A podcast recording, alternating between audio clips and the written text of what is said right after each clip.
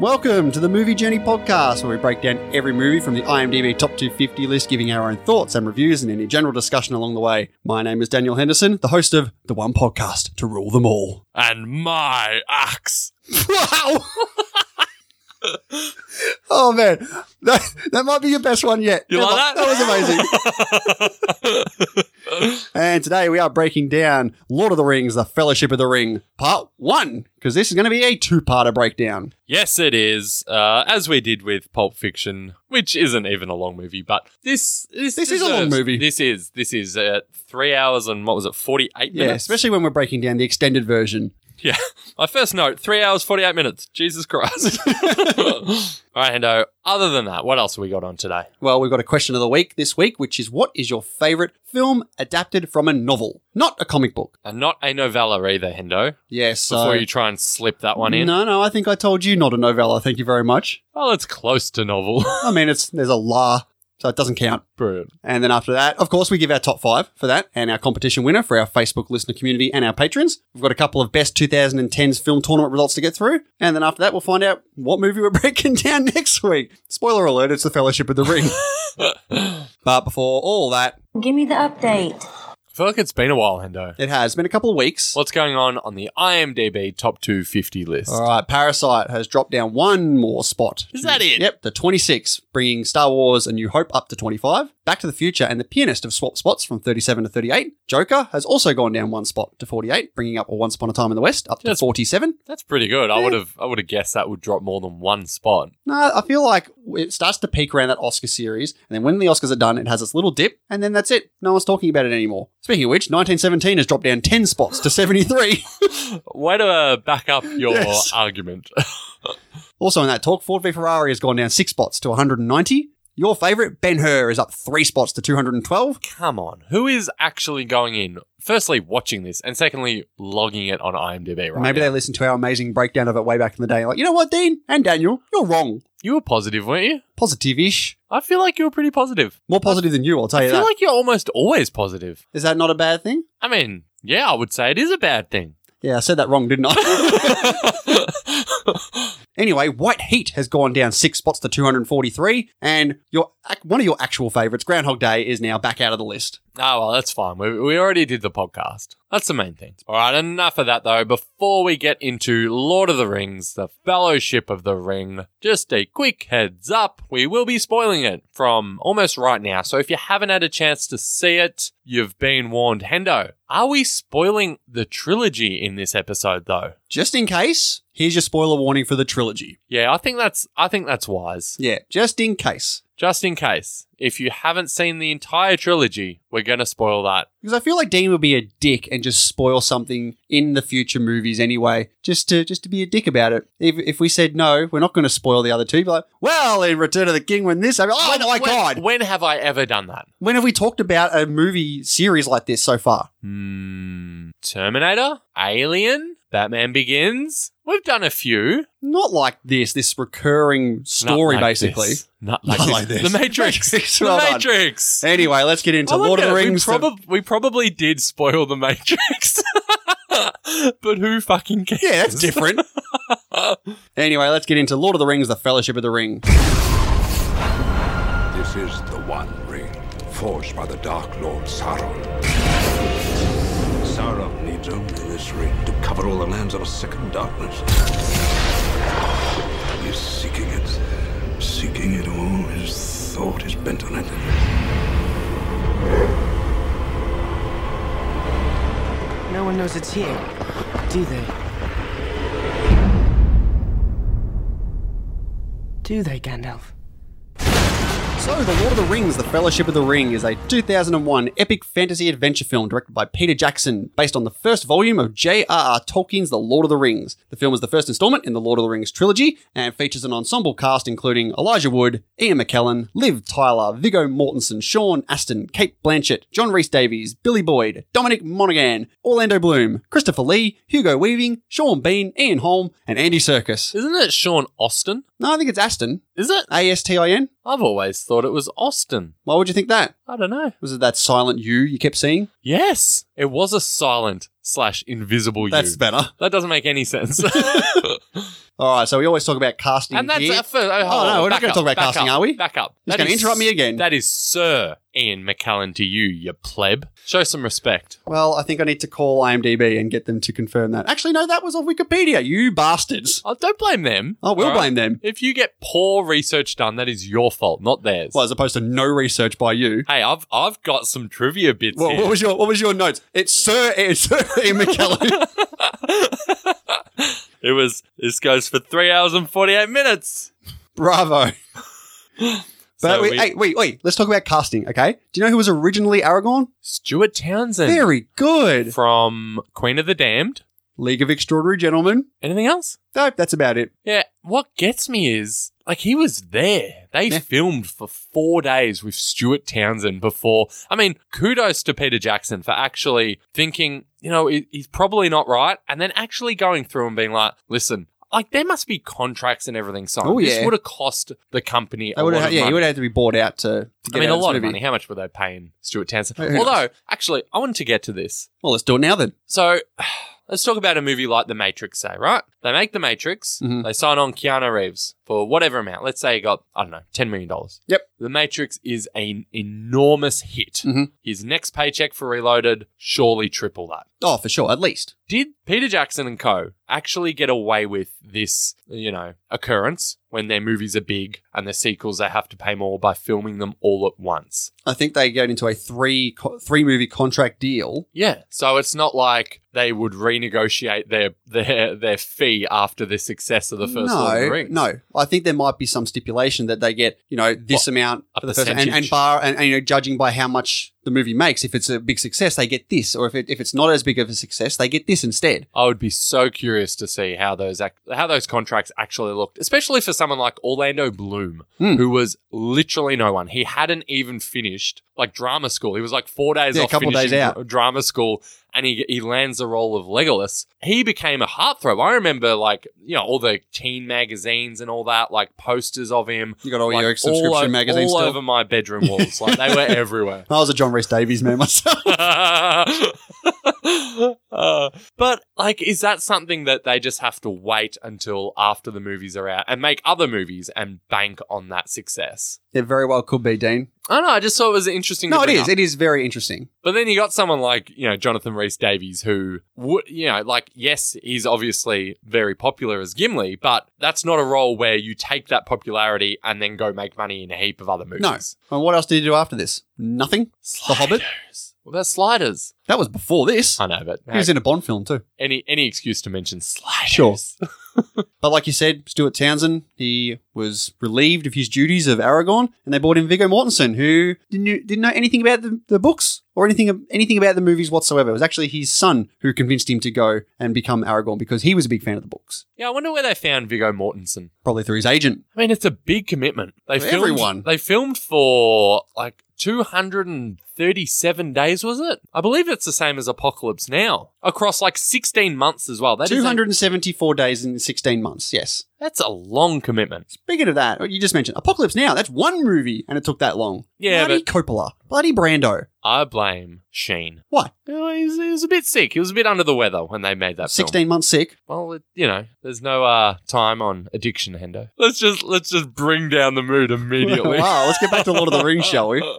I mentioned that Viggo Mortensen hadn't read the books or knew anything about it. Neither did Ian McKellen. He hadn't read the books uh, when Peter Jackson asked him to play Gandalf. He took on the role because of Jackson's enthusiasm for the movie. Yeah, you gotta wonder just how enthusiastic he must have been Oh, he would have been so enthusiastic about to be this. the only reason, you know, of note that he would say yes to this. Because he, like, he's an older gentleman now, Mhm. obviously a very well-established actor. He doesn't need to do this. This was this was huge. Or Oh, what about Christopher Lee? He was the only one of the people who I've just mentioned who had read The Lord of the Rings many, many times. He's the only one who actually met J.R.R. Tolkien. Yeah, which is pretty amazing. And also, he was the very first person cast. Yeah, he was right into it immediately. And he was also super pissed off, apparently, because he wanted to be Gandalf. Do you think his nerves calmed down when he got Sauron instead? Like, No. after- afterwards, like, oh, I'll, I'll take that. Like, I'm going to be in the movies. Come No, on. he really wanted to be Gandalf. but he took the role. And even like I, I remember reading that you know like Peter Jackson would be giving him some direction about Saruman, and he'd just be like, no, no, no, Saruman is not an evil man. I've read the book, sir. it's like fuck off. You are known for playing nothing but villains. Yeah, Don't talk to exactly. me about not an evil man.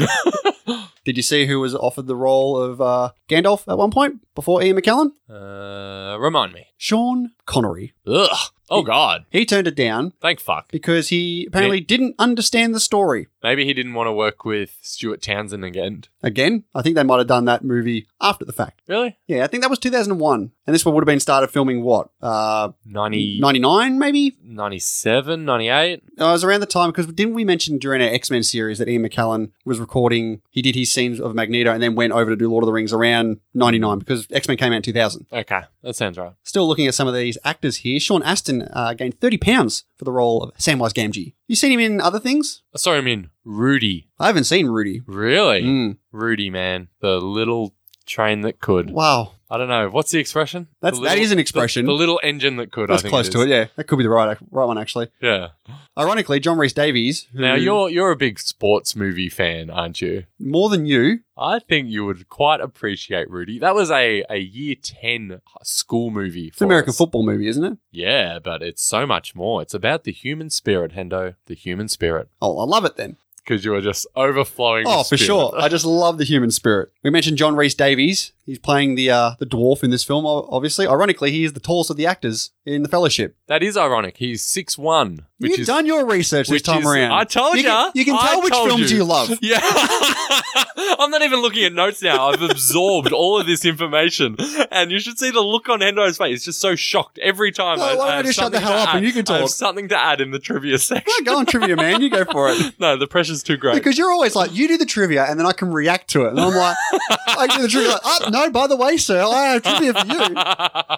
Speaking of John Rhys Davies, Is this my next trivia? I was going to say. the entire nine of the fellowship actually went out and got a tattoo of the Elvish word for nine. Yes. except John Rhys Davies, who sent his stuntman in to get it done instead. And the theory is, or the belief is, that John Rhys Davies suffered so much like physical trauma from receiving all the The prosthetics. the prosthetics. Thanks. He had a bad reaction to it, and he struggled on set a lot of the time. That he actually didn't get to hang out with the Mm. other members of the fellowship nearly as much as his stuntman, who obviously bonded with them. Yeah. And felt like more of that team than he did. He couldn't actually film on consecutive days. He'd have to get his prosthetics, film for that one day, and then have a day off for his body to rest. Hmm. Did you see who else got a tattoo? I saw Peter Jackson got one, but it was for the 10. 10. Yeah. Because he's the 10th member. That's right. the spiritual member, you could say. So obviously, there's a bit of computer generated, what's it, images? That's what it is. That's CGI. Like, go with computer generated images. I was going to say, inf- Sounds I was going much to say better. information. CGI. A lot of high tech task here. They used a computer program called massive. Massive. It's massive. made all the armies of orcs, elves, and humans. They made these creations so they could think and battle independently and identify if it was a friend or a foe they were fighting against, thanks to these uh, individual fields of vision. Peter Jackson's team could click on one creature in the crowd and basically see through their eyes. And each individual character in there had their own fighting styles too. Very, very complex, especially for 2001. Yeah, massively complex. It sounds like uh, like a computer game because they, they could like increase people's fighting ability. And Like World of Warcraft or something. I remember playing Warcraft 2, I want to say, back in the day. Never played it. I was probably like nine, maybe 11. Not 10. It's either 9 or 11. It was absolutely not 10. No, definitely not 10. 10 was a big year. no, no time Double for digits. Warcraft. So the cast often had to fly to remote shoot locations by helicopter, which was unfortunate for Sean Bean because he was afraid of flying, and he wouldn't. He would only do it unless absolutely necessary. So In, especially fairness, in fairness, so uh, if you are someone who dies as often as Sean Bean, you probably would have a fair fair amount of fears, especially with flying. he takes those roles. He knows what he's getting into. I don't think he does. I reckon that's a surprise Every At single the- time. At the end of every movie, he just does not read the script. He's like, "Oh, what?" So looking at more locations here, Hobbiton was actually made a year before production began to make it look like a natural lived-in place, complete with real vegetable patches. And the Greens Department regulated the length of the grass by having sheep eat it. How would having sheep eat it regulate the length of grass? Wouldn't a mower that you could set to a certain Do you length- think Hobbiton had lawnmowers back in the day? Well, it- but The grass would be uneven with the sheep eating it. You know, can't have a perfectly cut grass. Let's get the whippers. They, Frodo, let's get the whippersnipper out, You mate. said they regulate the length of the grass. Yeah, by having the sheep eat So it. just randomly, whatever the sheep decide is how they yeah, regulate so it looks like an old field. doesn't sound very regulated. Uh, I think it's better than having a lawnmower out from the old hobbits. I'm not saying it would look better as a mowed lawn. I'm saying the opposite. It's great what they did. I love that they did it and then left it for a year. Would you rather it be regulated by not having the sheep eat it? It's just it doesn't sound like it's the right right way of saying How it. would you do it? I would The describe big it shear, the as- big manual shear. or like the uh, Grim Reaper. Yeah, that scythe. thing, the scythe. Yeah, that's it. Yeah. That'd be pretty cool. Or you is can that just what get the they, sheep Is to that do what it. they used in that prison movie we watched that time? Oh, cool hand Luke. There it is. Yeah, I think so. I think it was. yeah, it definitely was. I love some scythe action. I don't even know what that means. Is that a little like a double entendre you're going for there? I mean, half the things I say, I just hope that it can be taken a different way. I just drop it and walk away. There's sometimes when you say something and you just sit there in silence with a big grin on your face, like, yeah, that's right. So there were quite a bit of injuries on set. Orlando Bloom, he broke a rib doing some of the stunts that he would do. He actually did most of his stunts in the movie. Yeah, I, I mean, I think watching some CGI would uh, beg to differ. CGI is interesting in this film. Orlando Bloom, some of his creature writing that we will see is ridiculous. Yes, that is true. and it only gets worse. Looking I'll at tell you, you, right elephant. now. Looking at you, elephant. Looking at you, weird dog things in the two towers as well. it is. It is ridiculous. So yeah, he does his own stunts. What is he jumping on? He's probably jumping on the fake monster, Yes, fake. It's probably made. but of he's still foam. jumping on something massive. Yeah. Liv Tyler accidentally stabbed herself in the right thigh. I mean, that was her fault. That's true. But they're all her. They're all these people. They're all Liv Tyler's fault. God damn it, Liv! You made Orlando Bloom crack a rib. oh, oh, oh. When I go to Pulp Fiction? Oh. And he cracked a rib. Let me on. yeah, corrupt. And uh, Viggo Mortensen chipped a tooth while filming a fight sequence. He actually just wanted Giving Peter Jackson. me oral pleasure. No. he actually wanted Peter Jackson to superglue it back on so that he could finish the scene, but Jackson took him to the dentist on their lunch break, had it patched up, and he returned to the set that afternoon. I'm sorry, but sh- that's that just seems so odd. Like you chip a tooth and just have it patched up. Yeah, just yeah, just get the dentist glue. Do you reckon there were many dentists in Hobbiton? Maybe they had a dentist on standby. They had such a massive crew. Why not have a dentist? They probably have a doctor on standby. Why not have a dentist? I don't know. Hey, don't, don't look at me. I'm not, you know, Oh, who am I going to look at? I'm not anti-dentite or anything. Anti-dentite. Look at you, big grin again. I just love dropping these little references. Someone at listening will be like, "Hey," yeah, we'll get that's that one comment. I get it. from-" and by the time I read that comment, I'll, I'll- I'll message Hendo and be like, "You know what the fuck they're talking about? what the fuck is dentite?" So there were over 12.5 million plastic rings used to make the chainmail for the movie. Yeah, not exactly where you would think the end of that sentence would go when you started it. Right, we've got this movie. It's called Lord of the Rings. We want you to make 12,000 rings. Ooh, to make armor. Ah, apparently, I- 12,000 rings, you said. 12 million. 12.5 million. Sorry, 12.5 million. Apparently, they were so abused, basically, with their poor work conditions that they all lost all their fingertips, a la Will Smith. Is it in Men in- fingertips or fingerprints? Same thing. Is it? I don't think it is. It's like Will Smith in Men in Black. He didn't lose his fingertips. He still has his whole fingers. He just loses his fingerprints. It's the Same thing. No, it's not. It is not anywhere close to the same thing. I mean, you can't say it's not close. It's I literally. said finger in it. it's literally around the exact same tiny area on, on everyone. Not even close. So it is common practice for a big budget film to have more than one unit shooting at any given time, usually two or three. Do you know how many this movie had? 17. Mm, You're a bit off. Seven. Yeah, five to seven units were shooting at one individual time. Can you ask me again? No. One unit to rule them all. Should have been my answer. I'll do better next time. But this was released on the 13th of December in 2001 with an original runtime of 178 minutes, 228 for the Blu ray Extended Edition. The original cut actually ran for 4 hours and 30 minutes. do you know when these were released in Australia? No. They released the same day every year. Would it be Boxing Day? Yes, it was. Snap. Ooh, yeah, Yeah. Boxing Day. Good time, I reckon. Yep, I went with same friend every year. It was a good time. You can't even remember their name anymore. Well, I do, but it was Sam. Okay. He's not listening. It's okay. No, this this film was the only one I didn't see at the cinema. I saw the other two. I saw this at home many months later. Ouch. Hmm. No Oh, wonder gee. you never watched it again. No, this is the one I've seen twice. So this this was your third viewing, This is my third viewing. but first for the extended. yes. See, it's weird. It must be different for you because when I watch this, I actually watch the, the- the theatrical the majority of times I've seen this. Yeah. So I'm watching this. I'm like, this scene's new. This scene's new. This scene's new. This scene's new. There were scenes I remembered, but there were scenes that I was watching. Like, I feel like this is an extended scene. Like, I don't feel like this would be in the movie. Yeah. Some of the extended scenes, you're like, well, this is pointless. Yeah, like just general talking. And I'm like, I don't think that was in there. Well, there is, there is some talking in the theatrical one, Hendo. just a little though. A little talking. You telling me it wasn't just epic battles and and ring talk? I mean,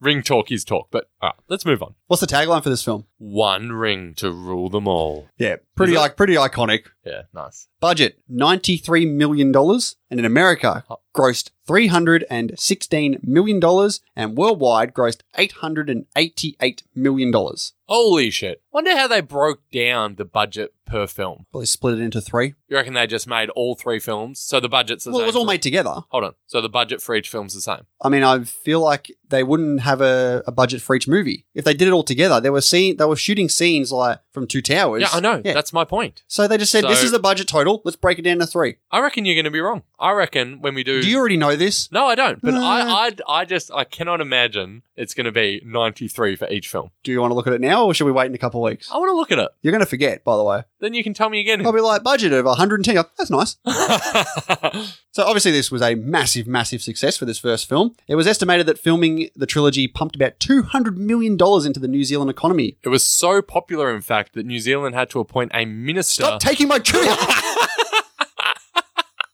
you need to stop interrupting me when I'm providing such gold of trivia. Um, they had to appoint a minister for the Lord of the Rings whose sole job was to exploit and make money from this huge juggernaut. No, very good. What about Oscar potential, Dean? Do you know any? Do you remember anything about this? Did you, did you look up any Oscar talk? Won four Oscars? It did win four out of how many noms? Yeah, I'd struggle here. Maybe nine? Thirteen Whoa. overall nominations. Wow. Nine noms it didn't get. It lost Best Adapted Screenplay to A Beautiful Mind, Best Art Direction in the Set Decoration category to Moulin Rouge, Best Costume Design it lost to Moulin Rouge, Best Film Editing to Black Hawk Down, Best Original Song. It was nominated for May It Be. I'm guessing that's the credit song. That is a guess. Is that the only song in the film? I have no idea. I don't think there was play. I don't think they were playing many songs Is in that the film. Enya? Yes, it was Enya. Okay. It lost to Randy Newman for Monsters Inc. If I didn't have you, okay. it lost Best Sound to Black Hawk Down. Ian McKellen lost Best Supporting Actor to Jim Broadbent in Iris. Hmm. Have you seen Iris? No. Me neither. Don't plan to. Peter Jackson lost Best Director to Ron Howard for A Beautiful Mind, and it lost Best Picture to A Beautiful Mind. There's a lot wrong in everything you just said then. Yeah, it lost, it lost, it lost, it lost, it lost. Lots of stuff that I said that was incorrect. Four things I'm going to say that are correct, though, are the four wins. Best cinematography for Andrew Lesney. Now, the other two were not nominated What? for best cinematography. What? Yeah, I f- I'm, I will find this out in the future, but I feel like this might have been, well, you did it all together in one go. It's the same work? Maybe? That doesn't make sense because all of it was made at the same time. Well, I looked ahead to Return of the King. It won everything it was nominated for. It was not nominated for cinematography. That is crazy. Hmm. But it did win Best Makeup. It won Best Original Score. Hold on. Maybe it was just up against better competition the other years. Was it nominated? No. No. no. Okay. That's weird. Yeah, I feel like it has something to do with that. Yeah. Sorry. You go on. Best score at one. Yes, for Howard Shaw. Now, I am sure that this score Hmm. is phenomenal. Difference here between the score and the cinematography is Howard Shaw won again for Best Original Score in Return of the King. He won for Best Original Song in Return of the King. He also got a nomination for Hugo as well in the future. Was the score the same? I mean, you've seen it more times than me. I haven't seen it in like 17 years. So I mean, the main theme. The ma- I mean, I, I would say the score would be the same. yeah, if they're cancelling out They- I mean, cinematography, there would be certain themes that would come up Hmm. throughout the three, but I would say the majority of the music would be almost the same. I don't know. Maybe the score changes based off like the different battles along the way Something to look out for. for you to look out for. Are you not going to look out for it when you watch the two? No, I look out towers? for enough already. Okay, So you're not going to look out for I'll it. try and look out for it. You're going to watch this movie. and You're not going to listen to the music. I'm going to try and listen to it, and you're going to completely forget about What do this. you talk. watch these movies on mute? What do you mean you going to try and listen? Imagine trying to watch this movie on mute. Would you would you rather watch this m- movie with no screen or no sound? No sound. Yeah, me too. Wait, wait. What sort of a question is that? Damn it! I know you too well. And it also won for best visual effects. the CGI. That's right. It's that troll that really pushed it over the edge. Yeah. films. All right, then let's take a look at the history of the Fellowship of the Ring in the IMDb Top 250 list. Oh, I thought we were getting into the Kate Blanchett stuff. No, not yet. this debuted in the list on the 1st of January 2002 at number one. Nice. How many movies could we say that for? Maybe Star Wars when the list debuted, because that was the number one film when IMDb Top 250 debuted. So at least three. Where's the third? Shawshank? No, Shawshank would have been in the list. It didn't debut at number one. Ah, I see. I was asking you a question that was different to what you were answering. Maybe the next two Lord of the Rings might debut at number one. Who knows? We'll find out soon, won't we? We will. We will. But obviously, number one it debuted at. Where did The Dark Knight debut? I'm not doing that. It's not the Dark Knight breakdown. Was it number one? I don't know. I'm not doing that. I reckon it'd be top three. We'll find out in our Dark Knight breakdown, won't we? Why didn't we do the Nolan trilogy as a consecutive hit like we Because I did? didn't want to do the Dark Knight Rises so quickly. Hey, I'm looking forward to you watching that so you can finally appreciate it for the masterpiece it is. See, I talk smack about it to you, but I do give it four stars. So Only four. only four. Why how do dare you hate it so much? Why did you give it four stars? But back to Fellowship of the Ring. Debuted at number one and then spent the next seven years dropping down to number 22 before it rose all the way back up to number 11, where it stayed there for about six years to where it peaked one more spot early this year at number 10 with an 8.8 over 1.5 million ratings. Number 10. Yes. Did it knock out Fight Club? Yes, it did. Son of a bitch. This is our second film in the IMDb top 10 that we're breaking down as well. Do you remember the other one?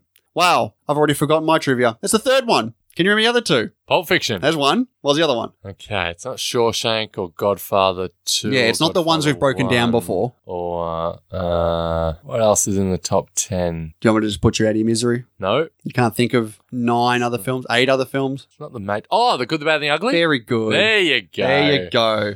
See, I was trying to think of good films, which is why it took me so long to get to The Good, the Bad, and the Ugly. You like that film? Yeah, I do, but it's not in the same class as the others, is it? No, Let's it's be honest. not. Let's all right. Let's get into this film, Dean. The Forging of the Rings. Originally, this prologue was supposed to be spoken by Elijah Wood. Which is stupid. What about Ian McKellen? Makes much more sense. But still, kind of stupid considering.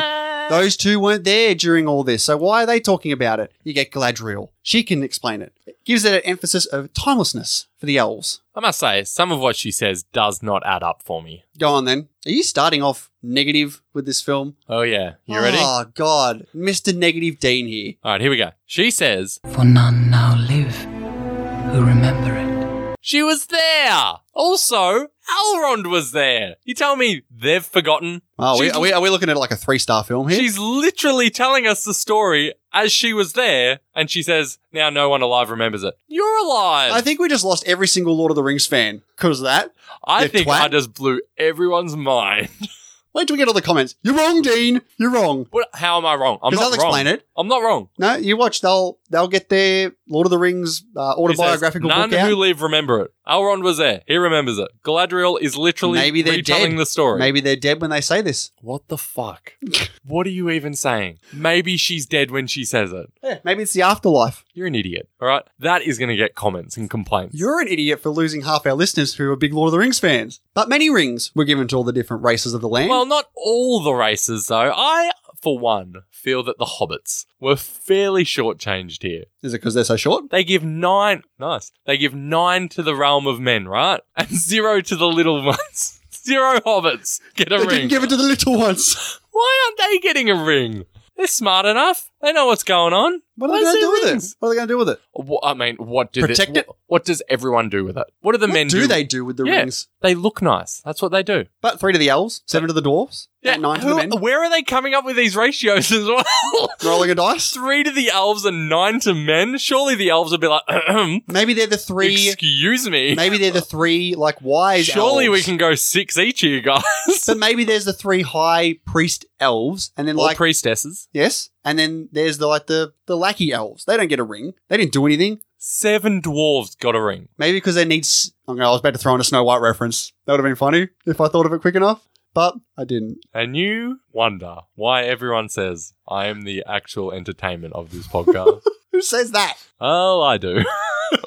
No, I was going to say maybe they had three to the elves because they were more wise. They could deal with three. Speaking they need to of dish out wise- seven to the dwarfs because they're not as wise. All right, Uh, this is, as we've said, narrated by Galadriel, the elf. Okay. She says, Three were given to the elves, immortal, wisest, and fairest of them all. Well, that cuts out my they're dead talk. Apparently not the most humble race, though it would appear. Hey, This is going to be our longest breakdown ever. I must say, I do like that because in the book it starts with um, the whole like history history of Hobbiton and Mhm. farming life and what's important to hobbits and Have whatnot. you read the books? No. Oh, I've read some of them. I've read this stuff. And all this information that we're learning now doesn't we don't learn as a reader until Gandalf comes back when he's talking to Frodo about the ring. Yes. Okay. But I think it is such a great opening to set up this world and to also provide such a stark contrast to here's the world of Middle Earth and here's Little Hobbiton. Like these people Yeah. are not they're not part of this world. Like they're in it, but they have nothing to do with anything from the outside really. Yeah, they're like the Tasmania of uh, Middle Earth. I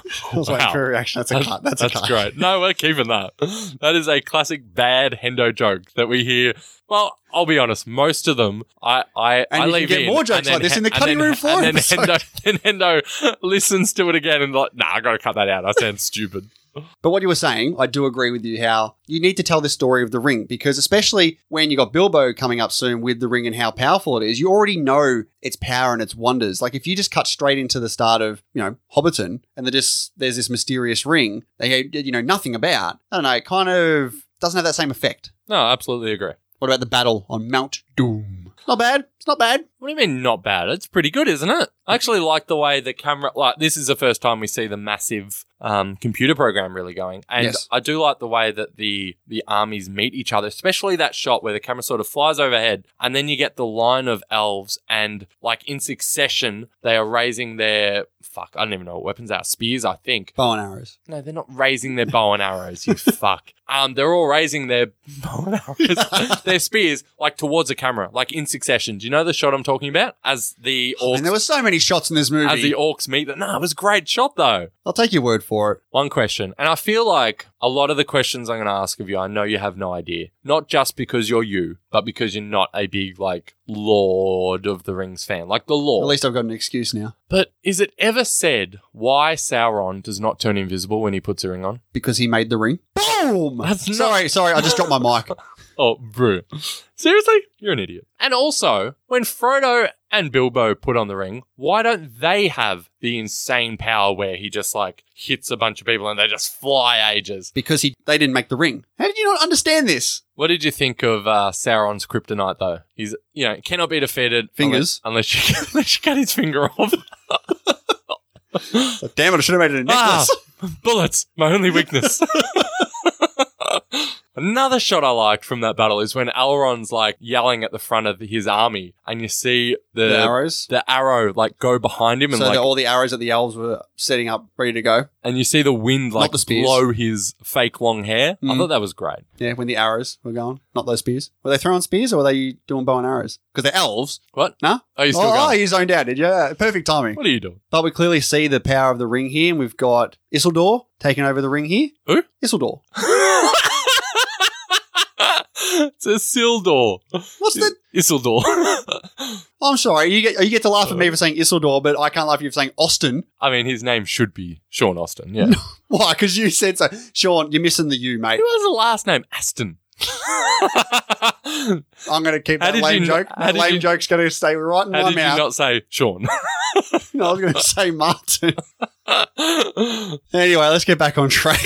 I think- feel like we've veered off track like 18 times so far. All right, here we get our first look at Gollum. Yes, played by Dominic Monaghan. yes, that iconic Andy Circus character. yeah, Andy Circus was not on set at this point, and uh, it was voiced by Mary. Yes, Yes. Billy Boyd is Pippin. That's right. or Pip, as his friends know him. But Gollum gets the ring here. 500 years. That's how long he has it for. Yeah, and before that, two and a half thousand years. Yeah, so this is a pretty long story. This is a long story. Hmm. I didn't realize that all all these characters were so old. Yeah. Okay, tell me this. So Bilbo gets the ring, right? Yeah. And they say in it that he hasn't aged because he had the ring, Hmm. which is how Gollum is able to live so long. Yes. Agreed? Okay. Why is it when Bilbo loses a ring, he ages almost instantly, and the next time we see him, he's this frail old man? But Gollum, when he loses a ring, decades later, he looks the same. Go on. Must be all those fish heads he's eating. I thought you were going to say, because he made the ring. But he didn't. Yeah, I know he didn't. Then why would I say that? Because you're an idiot. I feel like my he made the ring. It is it is Sauron's ring. He has the power. That's why. But I think my answers are pretty bloody good there. You just you just can't fathom that I insta answered that correct. Your insta answer for the latest question was, because he ate fish heads. Because your question's stupid. But like you said, Bilbo gets the ring here, starts writing his book. Yeah, we get the Riddles in the Dark reference. Do you know what Riddles in the Dark is? Nope. It's a chapter in The Hobbit. Have you read The Hobbit at least? Read, read, but books? What? Wow, when you're off, you're really off, aren't you? I can't remember the last time I read a book. Really? Well, you should. You might learn something. No, You I just should watched the read movie. Lo- I went and watched the movie. You and should it read was- Lord of the Rings. And it was okay. Really? Not a Lord of the Rings fan. The Hobbit, the one you got me to watch. The book is quite good. Anyway, but that's the title card we get now Fellowship of the Ring, Yeah, and we get a little summation about what hobbits are and what they're all about. which is basically farming and pipeweed, Yep, food, drinks. I'm not gonna relate to that. getting high. Yeah, why not? But we get the introduction to Frodo and Gandalf here. Yeah, what do you make of Gandalf's introduction? It's playful. I think it's amazing. Do tell. Well, I just love that he is this mysterious figure, you know, and Frodo says something to him. He's like, A wizard is never late. And you're like, whoa, shit. All right, yeah, oh, grumpy this- old man. Yeah, this guy's grumpy. And then, nah, he's just playing. Yeah, he's oh, really you a charmer. joker, you get a Gandalf. No, it's great. So obviously they needed the hobbits to look much, much shorter, than, spe- than especially Gandalf, the big wizard here. So how they did with that? or, or just normal sized wizard. Okay, so you got a jab for everything. so they use force perspective to get this done, not CGI trickery. So in this scene where they're filming on the cart, Elijah Wood is about three feet behind You know, Ian McKellen. I was actively looking for this stuff, watching it this time. Couldn't see it. It's still done so well. It is really well done. But we quickly see the power of this ring here, where Bilbo is just missing it. That's just he's misplaced it, and he loses it. He freaks out just just by having it in a pocket on a shirt he's not wearing right now. Hmm. Well, it's very precious to him, Hendo. How many precious jokes are you gonna Just, throw? just wait in- till the two towers. Oh no! But Gandalf has a bit of a bad reputation around this place. A disturber of the peace. Well, these hobbits are a peaceful folk, and Gandalf. Likes to set off fireworks. It's not just that, but like he came to Hobbiton as he is now, once upon a time, and set Bilbo off on his journey to the Misty Mountain. Yep, news to me. What do you mean? You've seen The Hobbit, haven't you? Yeah, I can't remember any of the places they went. That's like the first five minutes of the movie. I can't remember that.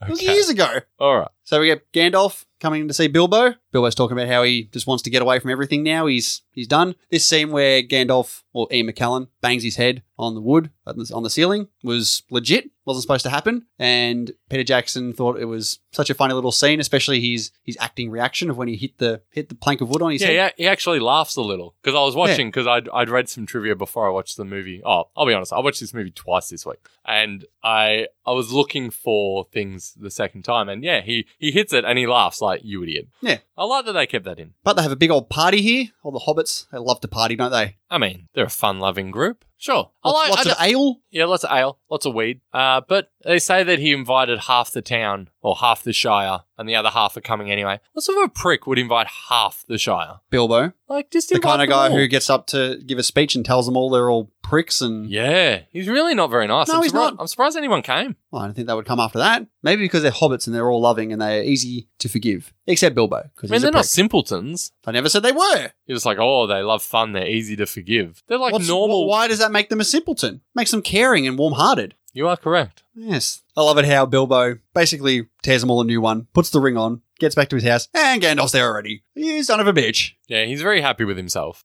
Is Bilbo. Yes, he is until he gets caught. And Gandalf's just like, no, there are many magic rings, and none are to be trifled with. Except in Gandalf accent, obviously.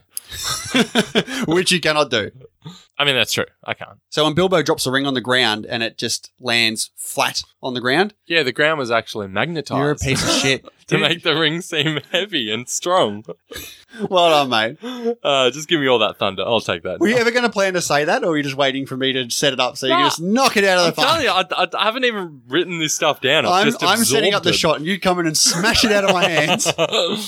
But Frodo rocks up, and Gandalf decides that he's going to give Frodo the ring. And this is where Gandalf goes off to do his research about everything about the ring. You got you got some trivia for me here? Yeah, I do actually. yeah. Well, I want- I'm not going to start talking about it. Why don't you just go for it then? I mean, this is the biggest difference between the books and the movies here the sense of time. So, in the movie, it feels like it's like one day from when Gandalf goes, does his research, and comes back. In the in the books, it's 17 years. And by the time Frodo actually leaves with the ring on his journey, he's 50. Doesn't look 50. No, he does not look 50. You know, he's he's a young, he's very young looking. But no, everything in the movie feels so not rushed, but more sped up. Like everything is urgent and uh, I know that's how it's got to be in a in a movie. There's got to be the sense of urgency. But I just thought the difference in time is is enormous. Yeah, I don't think they want to throw up a 50 years later. No, cuz it loses all momentum. Yeah, like they're talking about how like this ring needs to get. The, the story is you got to get this ring to Mount Doom in 50 years. So now we get another shot of what we will learn is Mordor and we get this creature Gollum being tortured. For information, I gather. yeah, and he only says two words Baggins and Shire. Now, I'm a little rusty on my Hobbit trivia, but would he not know Bilbo's first name? Does, It's not- does he mention it in the Hobbit movies? yeah, I don't remember. But I don't know. I I thought it was odd. But now we're introduced to our nine ring wraiths, the Nazgul. Yes, these are some terrifying creatures, if I do say so myself. How great is the design? Like, I know they're just like men in these black Yeah, clothes, look like death. but man, they're great. They do. They look very good. Even their horses, they just look messed up too.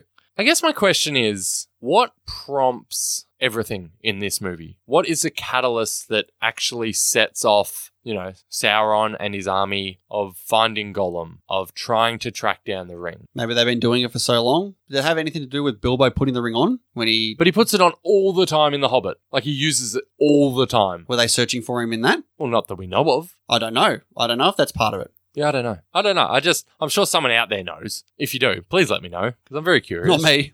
No, Hendo could not give two shits. But Gandalf's back after his little journey of information. Throws the ring in the fire. That's when they find out that this is actually the the one ring to rule them all. He does have some good lines here, Gandalf. Is it secret? Is it safe? I think I remember that from the trailer. I did watch the trailer as well as part of my research. It's a good trailer. Definitely have that. And my axe in it. and my axe is in everything, as well it should. True. I was man, your, your quip at the start was amazing. Why? it's just out of nowhere. yeah, But yep, they're basically setting up the the start of the journey here.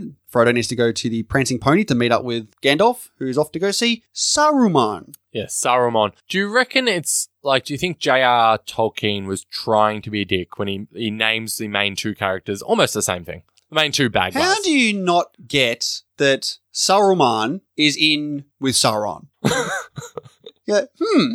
Maybe I shouldn't talk to this guy. I mean, I think that's silly because he's known him for years. Although you just have to look at Saruman and be It's like, quite a coincidence. you're kind of a creepy dude. Yeah. Little sneaky Sam here, hiding in the bushes. I ain't been dropping no eaves. I always remember that line. The gardener. Our Sam. Do you like Sam? He's he's cool. We haven't really spoken about like your opinion on these characters. So I mean, I'm sure we'll get to him as we go along the way here. Are you a Frodo fan? Do you stand Frodo? Do am I a Frodo Stan? Yeah. I mean, he's all right. Wow. I'll wait and see what happens in the next movies. I think at the end of part two, aka the Fellowship of the Ring, we should rank the members of the Fellowship in order of like preference. Okay, we can't do it now. You want to do it now? Nah, let's do it at the end. No, we'll do it at the end. No, because these these characters obviously have their growth and their arcs in this in this even Well, in this some of specific them. movie. Yeah. Some of them, Some of them do, yeah. Some of them don't. some of them have mo- like Some of them trilogy have long like arcs. Some-, some some of them have like four lines. of them uh, little dicks, and Wow. they're still little dicks by the end of it. I don't think the hobbits can help that Hendo. yeah, but I think Gandalf gets the shock of his life here when dum dum dum Saruman is bad. Who didn't see that one coming? Gandalf, that's who. Gandalf, definitely Gandalf. I must say, it was having watched it on the second time, it was odd seeing Isengard so green and luscious. Yeah. Because in my mind, it's always that like, Dark and grey Barren. and grim. yeah, like mining area basically, where he's making all the weapons and orcs or urukai, I should say. How good's the the w- the the wizard staff battle? Like, boom! Like they don't even touch each other. They just go flying around the You place. liked it? was good. It was okay. I love Seriously, the one thing I'm like, that's really good. Like, eh, it's all right. I'm it's like you're surprised. waiting for it. I'm surprised that's the thing you'd pick You're out like- as, oh, how good's this fight You've- between the two 70 year old men? It's like, I mean, it, it's fine. You've got your notes here. Excellent. Oh, let's cross that one out. it's fine. It's fine. I, I mean, Christopher Lee, he's he's so good at his line delivery here. He's just like, Your love of the halfling's leaf has clearly slowed your mind. I mean, he's, he's flat out just calling Gandalf a stoner. I did not pick up on that. Really? Oh, burn, old Saruman. yeah, he's he's onto it. I mean, awesome if Gandalf just busted out a, well, that's uh, like your opinion, man. now we're introduced to the Palantir here, the uh, the the orbs, Yes. the all-seeing orbs, which obvious, well, maybe not obvious. Do you remember them coming back? Nope. Do they come back? Thanks for spoiling that for me. They come back. Yeah, I I'm going to should've- be watching Two Towers come out and just anticipating these orbs. Well, see how that goes for you. But I just think, like, going back to the spoiler warning at the start, I probably should be more aware of not spoiling it for you. But we go back to Frodo and Sam here, and uh, they bump into old Merry and Pippin, stealing food, being dicks. I mean, I am looking forward to any scene where, especially Pippin, Is not a dick. especially Pippin, is actually useful. Because I'm sure that happens. Coming watching up. this, he causes Yep, the everything. majority of their issues Do you in this imagine how film. easier their their journey would have been if they Oh. didn't have Pippin there? so much. Would have been one movie. It's like you are the Fellowship of the Ring. Next scene, and they made it. But no, they what is it? The wind starts coming at them. The noise, the sounds. the wind Yeah, they see the wind coming at them. They're like, get off the road. Yeah, the screeching of the the Nazgul. But I did like the camera effect, sort of that almost Hitchcockian Mm. way of the uh The, oh, zo- the zoom in, pull back. yeah, the zoom in pull back. I'm pretty sure that's its technical name. Um Yes. so that that was that was a good effect. And then I think it was actually called the zoomy pulley. fully. Yeah, but this scene. Yeah, this was this was intense. This is a great scene. Yeah. If I had to give an excellent for part one, it could be this. Yeah, we did agree to put one excellent for the entire And spoiler movie. alert, my excellent is not in this part. Yeah, me too. Me too. Nice. Um, but no, this this bit here. He's almost compelled to put the ring on. He's just like, like his eyes are like going to the back of his Yeah, head. he loves rolling his eyes back. He's good at does it. Frodo. He's, yeah, he's you know he's good. oh, Sam stops him. Luckily, I mean, Sam, you want to talk about how useless Pip is? Oh. Sam is the opposite of that. Sam. Like I always had the impression for some reason that like Sam was uh, like the annoying one who was always getting in the way What? for like the majority of like the the two thousands. Don't you lose him, Sam Ice Gamgee. He's Don't really you good. lose him. I like Sam, And I don't mean to. Mister Frodo. Oh, I can't wait to get to the Return of the King. He has some amazing lines in that film. But at night time, Hold on, hold on, wait, wait, wait. No, okay. Before before we go to nighttime chase, these are these like all powerful nine riders who we learn later to be the nine men who were gifted the rings. Like they, this one rider here is defeated in this moment by Merry or Pip, one of them, throwing a bag away, and there's like, "Oh, what's that? Seriously, like a dog. and like the next scene, it's nighttime, so it's not like they've run and then the rider's like, ah, there they are. It's like they they actually did lose him for a bit. But then they're like running through, and then whoa, he's right there. Huckleberry Ferry. But like we said, they get chased here through the night, finding a random raft on the on the river or wherever the hell they are. The jump, Huckleberry Ferry. the jump that Frodo took. Yes. Apparently Why not. was Frodo last, by the way? Yeah, they all jump like, "Come here, Frodo! Quick! They're like, How oh, did you sh- help oh, sh- him?" Oh shit, you're actually the only one that matters here.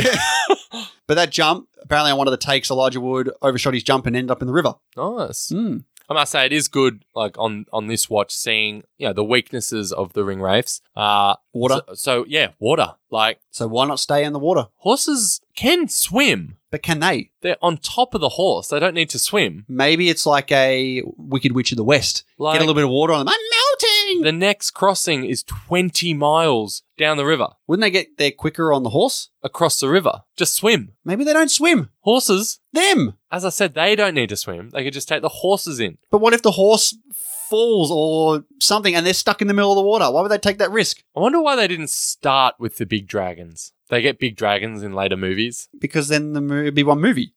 they lose. Yeah. But they make it into Bree. Did you catch the cameo? Walter Frey? I saw Walter Frey. Is that the guy at the door? no, That's definitely him. it's definitely not Walter Frey. Who is it? I swear that was Walter Frey. No. I saw Peter Jackson. Okay. As long as you saw Peter Jackson's Who's cameo. that guy at the door? I swear that was that guy. It's not Walter Frey.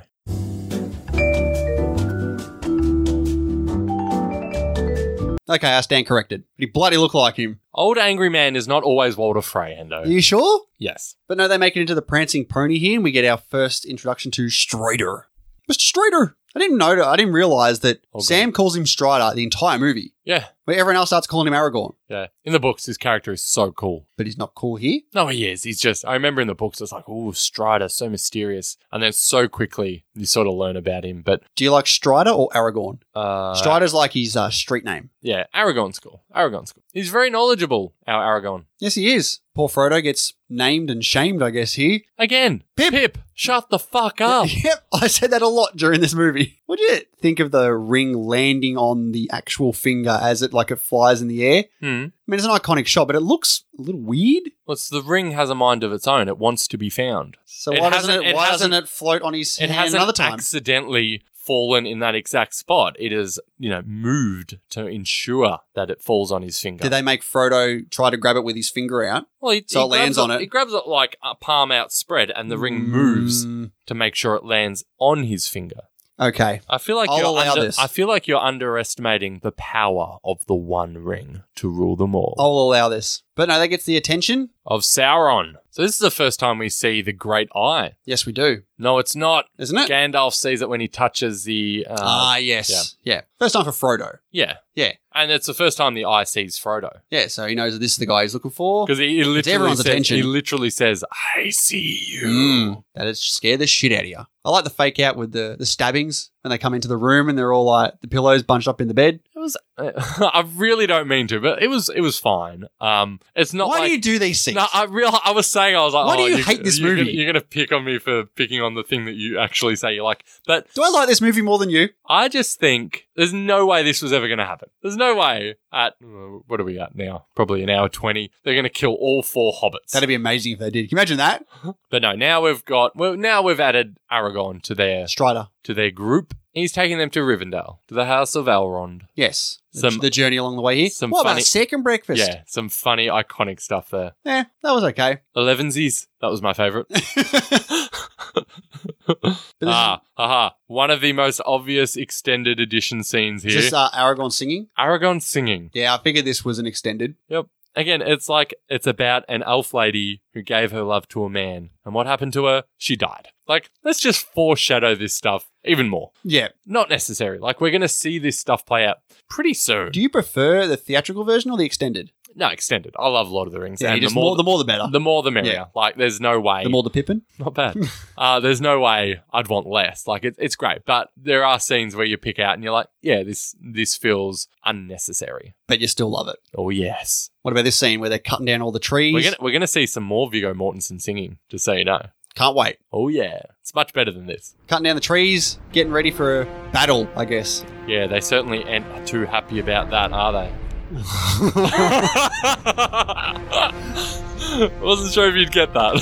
Oh no, I was hoping you wouldn't, to be honest. I'm so tired. But no. So when you're hiding from, you know, ring wraiths, what what should you do at night? you should definitely make a fire and cook some food. I think so. And then speak Bacon, really Got some loudly. bacon sausages. What? Shut the fuck up, Fucking pip. Jesus! I like this scene. This is good Oh, it's a great scene. Yeah. It is a great scene. because Um, I, I thought maybe he, I was under the impression that you go into the ring, you're pretty safe in there. No, you get stabbed. Like, damn! you thought he was safe when he put the ring on. Like I thought he, he hides. He's invisible from all these things. Ah. Yeah, nah, definitely not. No, he's still vulnerable in there. But Aragorn is a fucking beast, isn't he? I'm not I don't know about this. Like why? Why do you do this? No, I love Why this. am I saying these good I things? love- You're like, oh, no, no, yeah, it's I fine. love the scene. And I did read that like the swordmaster said Viggo Mortensen is like the best skilled swordsman he's ever trained or some shit. They're just talking the movie up. Even so, I love the scene, but do you really think one man should be able to single handedly defeat five of the Nazgul? Yeah, when you're Aragorn. I just, I don't know. I saw it. I was like, wow, he does it all by himself. Yeah, because these are like the Like, mini why are they bosses. even running? Just stand your ground, fight them. It's better to run than to have to face them. But when you face them, he does the job. He does do the job. Yeah. I love the shot of him throwing the the fire on the stick and it goes straight inside the hood, like Yes. right into his face. It was good. So another weakness we found, fire. These guys aren't really that tough. They uh, their all- weaknesses they're are all- mostly are most elements. yeah, I can't touch water. I can't touch fire. I'm the worst. But no, Frodo does get stabbed before Aragorn fights them all, which is really significant. But you know he's not going to die. This is true. Mm. So is the stab nothing? And in the books, it's like days until they get to Elrond from here. Well, we've already established that the book is more, much more extended. And it's not Arwen who takes him either. Some other, some other elf. Some rando, yeah, rando elf. mm, randoin.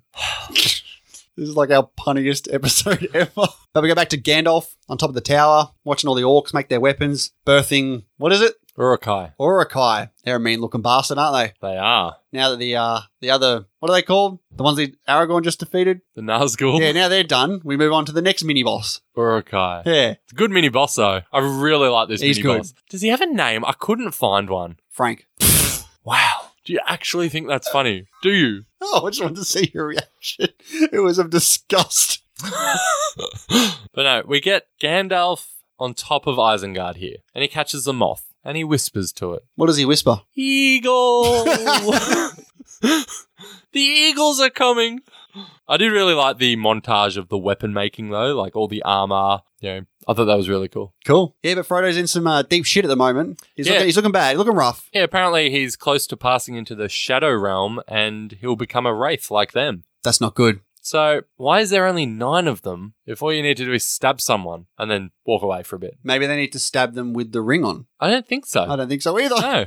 I don't think these nine people had the ring on before. Did you notice that they're actually standing in the clearing now where there's all these trolls that had turned to stone that Bilbo talked about earlier? No, must have missed that one. Yeah, it's like one of the one of the highlights of the Hobbit book where they're caught by trolls and they're deciding like how to eat them and stuff and Bilbo sort of keeps them talking until the sun comes up and they all turn into stone. Oh, Okay, And this is like that area. It's I don't know, cool little callback. cool. You're all about the trivia and the tidbits tonight, aren't This you, mate? movie is wasted on you. I'm sorry. Uh, excuse It me, is how wasted. dare you? I have had so much trivia, you're just like, no, I'm going to say it this time. It is a good chase, though, through the forest here. Visually stunning. Yes, it is. Good score, too. I mean, the score I mean, in every scene is, His is score is fantastic. incredible. Yeah. That gives the horse waves. It's not just the wave that comes down, it's horses. It looked awesome. Hmm. Nice line from her here. If you want him, come and claim him. Yeah, Arwen is a very strong character. So I think I think this was actually a very good introduction for her as well. Did you read some trivia about Liv Tyler? Yeah, apparently that she changed her voice Ah, so, you're a bastard. so much that her father, uh, Steven Tyler, lead singer of Aerosmith, um, actually thought that they modulated her voice. But no, she's just that talented, being able to change your voice slightly. it's an incredible power.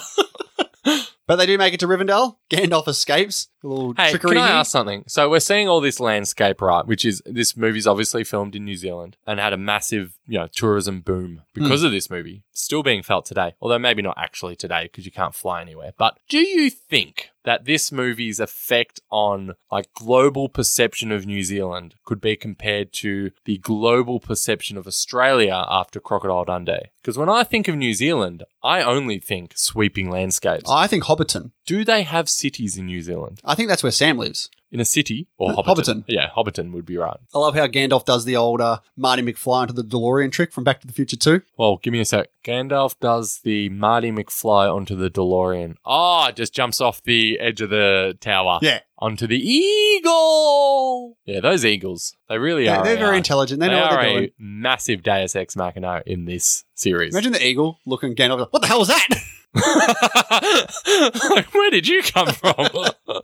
yeah, so we're at the uh, basically the regular movie runtime now, an hour thirty, where everyone is reuniting. This could be its own movie. This could this could have been the end. They had to get to Rivendell. They've done it. The end. They've done it. Yeah. I did like this bit though, where Gandalf uh, speaks to Frodo as he wakes up, and Frodo's like, "Oh, why weren't you at the Prancing Pony or whatever he says?" And you cut to Gandalf, who is who has voiceover narrating what's happened. Hmm. Because you don't know what, what what happened to him too. No, but then you realize it's just in his mind. He does. He's not actually saying that to Frodo. Oh, I didn't see that. Yeah, he doesn't tell Frodo that. Wow. No, it's just, you watch it again, you'll realize that like he's just like, uh, I was delayed. That's what he says after you get Oh, that yeah. long scene of how what happened and how he got away. Oh, cool. He doesn't want to tell Frodo that, you know, his friend Saruman has betrayed them. Oh, Bilbo's there with his book, and we're kind of setting up that Frodo he's ready to go home. They're, they're done, and we're basically getting some back and forth between all the different characters here. You got Gandalf and Elrond. Oh, so we're at the Council of Elrond now. No, this is more about the backstory of Isildur and Isildur. Yeah, and how the blood relation of Aragorn as well. And we get a little Sean Bean. Fuck yeah. Fuck yeah, Sean Bean. How Hour and a good is half he? in. A good Sean Bean. He's very good. I mean, same with the other, like Legolas and Gimli. Yeah, they're, all, they're all introduced great. here.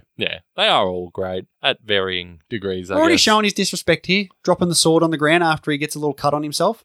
Yeah, what do you make of that scene? Because, like, for me, I think he's just embarrassed that he dropped it, or that that he. I think it's was- a mixture of both. Yeah. And then, like, you can tell, like, he stops and looks back. It's not like he doesn't care about it or care about the history, but yeah, I- it just, he acts in a very peculiar way. And then it's obviously juxtaposed with Aragorn, who picks it up so gently, places it. He is very much, you know, respectful of the He knows his past. heritage. And he needs to be respectful of the past. He needs to be aware of the past so that the past does not repeat itself exactly. which is his biggest fear. Like he's like the blood of Isildur thro- flows through me. Arwen, you know, basically says to him, "You aren't your ancestors," or whatever she says. Yeah, but they have a little embrace here before we get to the council meeting. Arguments afoot here. This is where we find out Aragorn is the, the heir to the throne. The heir to the throne, The heir. indeed.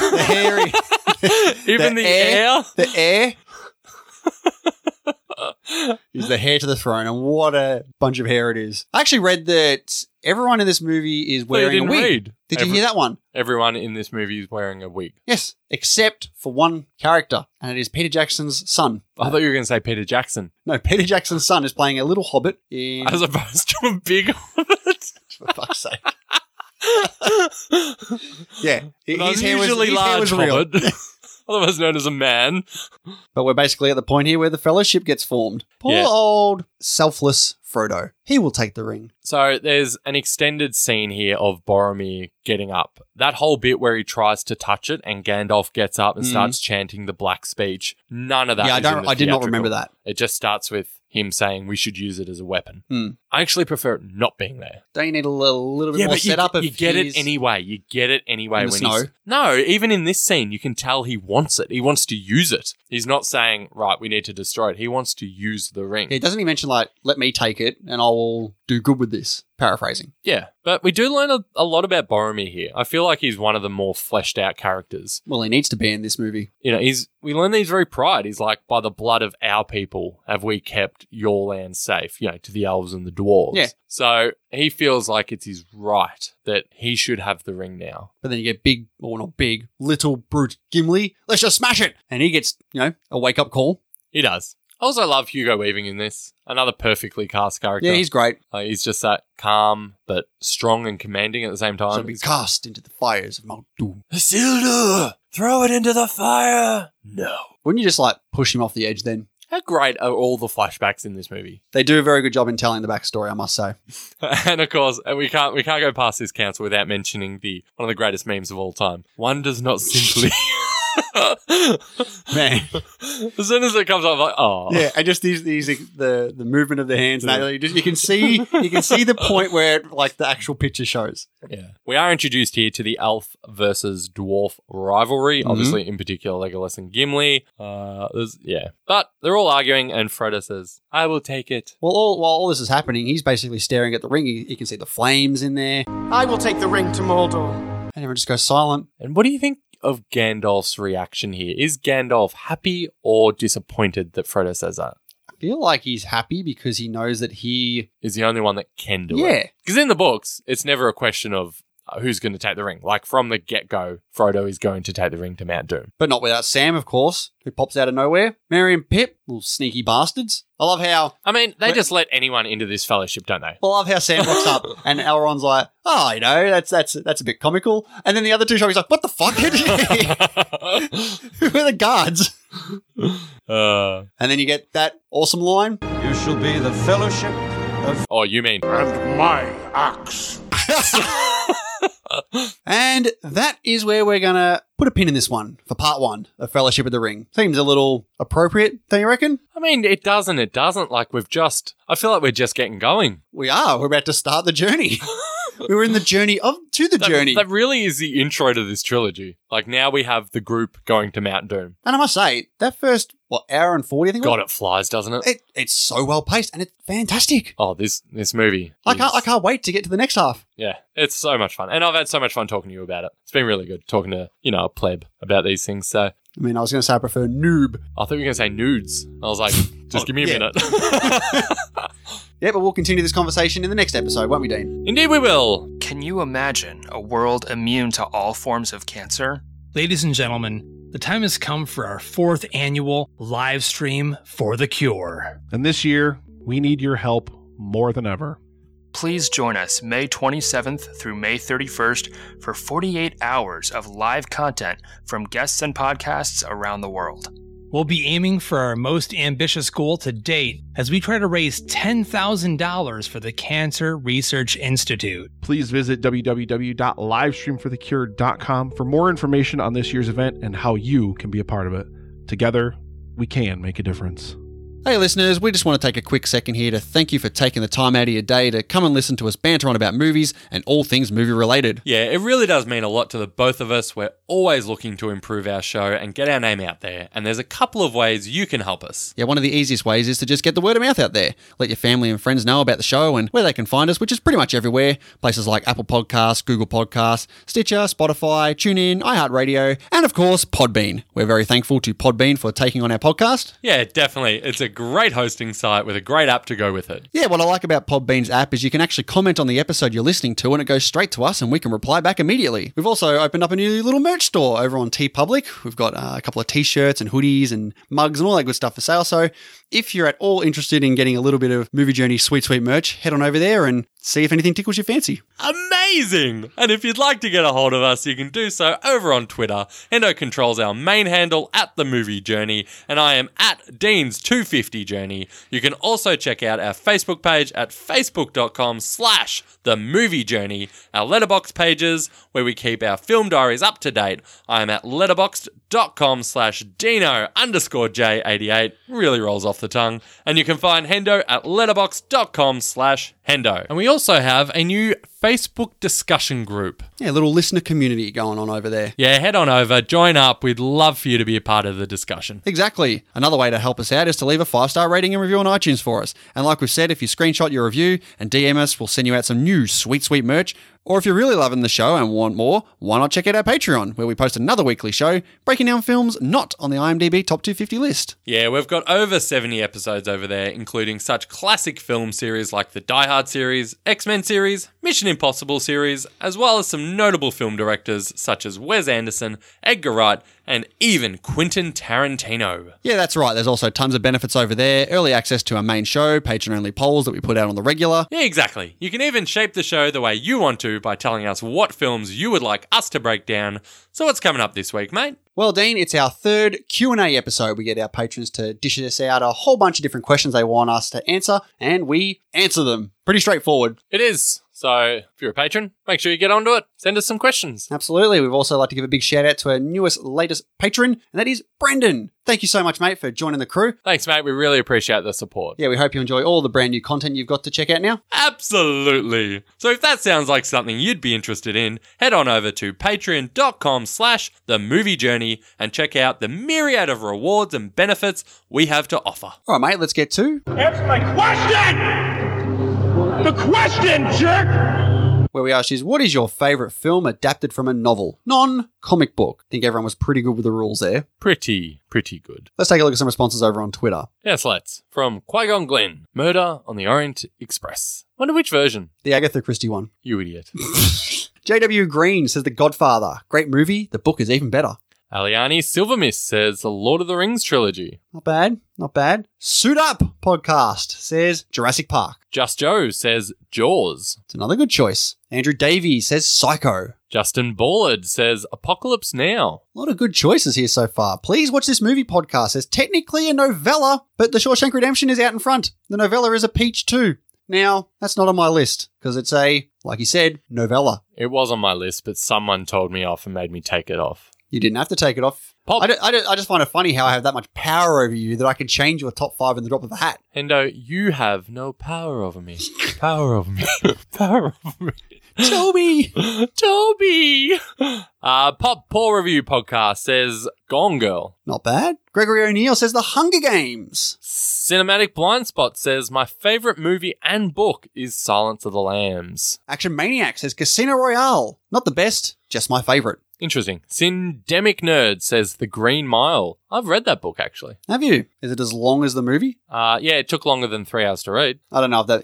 I don't know what that means. Is that a long book? Oh my god, do you not read at all? Yes. Barely. No, three hours to read a book is not long at all. It's a long, I mean, it's a normal size book. The real Doa says Schindler's List. Uh, Pinter Comics Sir John says The Maltese Falcon. And our last one from Tony, Stand By Me. I thank you everyone for putting in a response over on Twitter. We're going to get to our top five and see who's going to win our competition this week. And as usual, let's start with you, mate. What's your number five? The Godfather. What is your number five? Mine is also The Godfather. Back to you, mate. What's your four? Fight Club. Hmm, nice choice. My number four is Full Metal Jacket. Interesting. Is it? No. Uh, my number three, Goodfellas. Good choice. Well, my number three is City of God. Okay. My number two, Once Upon a Time in America. Yeah, all right, we know how much you love that film. You've banged on about it for hours. Not as long as a movie though. No, my number two is A Clockwork Orange. Uh, I guess we have the same number one then. No, because you've already said mine. Uh, my number one is The Lord of the Rings. My number one is Fight Club. Wow. Hmm, maybe if we did this list in five weeks' time, it might be on there. I just think you look at, I did factor in, for me, this isn't like the order of these movies for me from best to worst or anything like that. It's more like how great was the actual adaptation. And I look at something like the huge universe that is Lord of the Rings trilogy of books, and I think what they were able to do in the movies is so damn impressive and has not been replicated. I think you just gave your final thoughts for the entire trilogy. Do we need to do any more episodes on it? It's a good book. Okay. All right, looking at our top five combined here, we have at number five, Goodfellas. Four is A Clockwork Orange. Three is Once Upon a Time in America. Two is The Lord of the Rings. Number one is Fight Club. Now let's take a look. Let's go take a look at some people in our Facebook community and our patrons who didn't get any of our choices in the top five. Let's start off with previous winner, Luke James Human. He went with A Time to Kill, Train Spotting, Silence of the Lambs, Jaws, and Life of Pi as his number one. B. Dizzle had Jurassic Park, John Carter, Little. Ch- What? John Carter? Is this a joke? Little Children, High Fidelity, and Misery. Gee, John Carter really does stand out there, doesn't it, Hendo? Well, I mean, you did a triple take on that one. I'm not even kidding. I have someone at work who tells me weekly I should watch John Carter. He raves about it. I you keep don't, ma- work, you don't work with the BDs, do you? I wish. I, ju- I just keep making fun of him and saying no. And then recommending him other movies. I was like, yeah, I spent like seven hours on Saturday watching Lord of the Rings, but I just I just don't have time for John Carter, mate. All right, let's take a look at who won our competition this week. Now, runner up was the other half of We Watch the Thing, Topher. And he went with from 5 to 1, Fight Club, Goodfellas, No Country for Old Men, Blade Runner, and The Godfather. So we had two of our five with an honorable mention for Godfather. But our winner at the last second coming in is, I'm pretty sure it's Chris from the Roughhouse podcast. And he's gone with from 5 to 1, Goodfellas, The Princess Bride, The Godfather, A Clockwork Orange, and Lord of the Rings. So three of our five with an honorable mention for The Godfather. Very nice. Yeah, not bad, bud. We'll get in contact with you and we'll send you out some. Sweet, sweet merch. Sounds perfect, mate. You, you- you're spot on with that. I didn't say that. That sounded pretty awesome to me. All right, and for next week's question of the week, you know, again, it's uh, spoilery for this movie we're already breaking down. We're going to go with what is your favorite Sean Bean death? I hope I've seen five. Oh, surely you have. Sean. And honestly, if you haven't, just go watch a Sean Bean death montage and go, hey, that's pretty good. What movie is that from? or I could just go watch random Sean Bean movie. And Any there'll Sean be Bean another one. movie. There's this tournament. Let the tournament begin! All right, Dan, it's time to find out the latest results in our Best 2010s Movie Film Tournament. The last match in our round of 32, Spider Man Into the Spider Verse, took out Spotlight 72% to 28. And that brought us into our final 16, where we've had one match done so far. Next up, Inception took out Toy Story 3, as it should, 69%. Okay, and we have seven other matches here. Let's take a quick look at them. Next match here, we have Django Unchained against Logan. Next up, Interstellar takes on Your Name. After that, we have Prisoners against The Dark Knight Rises. Ooh. Then The Parasite The Parasite. of a movie that is The Help takes on Parasite. Nice save. Next match, I think this is the uh, the feature match of the final sixteen. oh, we have a feature match. I think it is Mad Max Fury Road against Avengers Infinity War. Ooh, that's tough. That is tough. We have Joker taking on Coco. Not so interesting? Hmm, I think I know what's going to win. Uh, I could- I could see an upset. And our last match here Whiplash against Spider Man into the Spider Verse. Yeah, it could be an interesting one. Well, we do have two picks different in this round of 16. So, Dean, you are up two at the moment. So, if I get them both right, we're back to equal in the heading into the final eight. Oh, I can't wait. So, what's next? Obviously, it's the second half of the Fellowship of the Ring. it is. Thanks for listening, everyone. Pretty much. That's what it is. like Dean said, thank you very much for listening, everyone. We'll see you next week for part two of Lord of the Rings, The Fellowship of the Ring. Bye.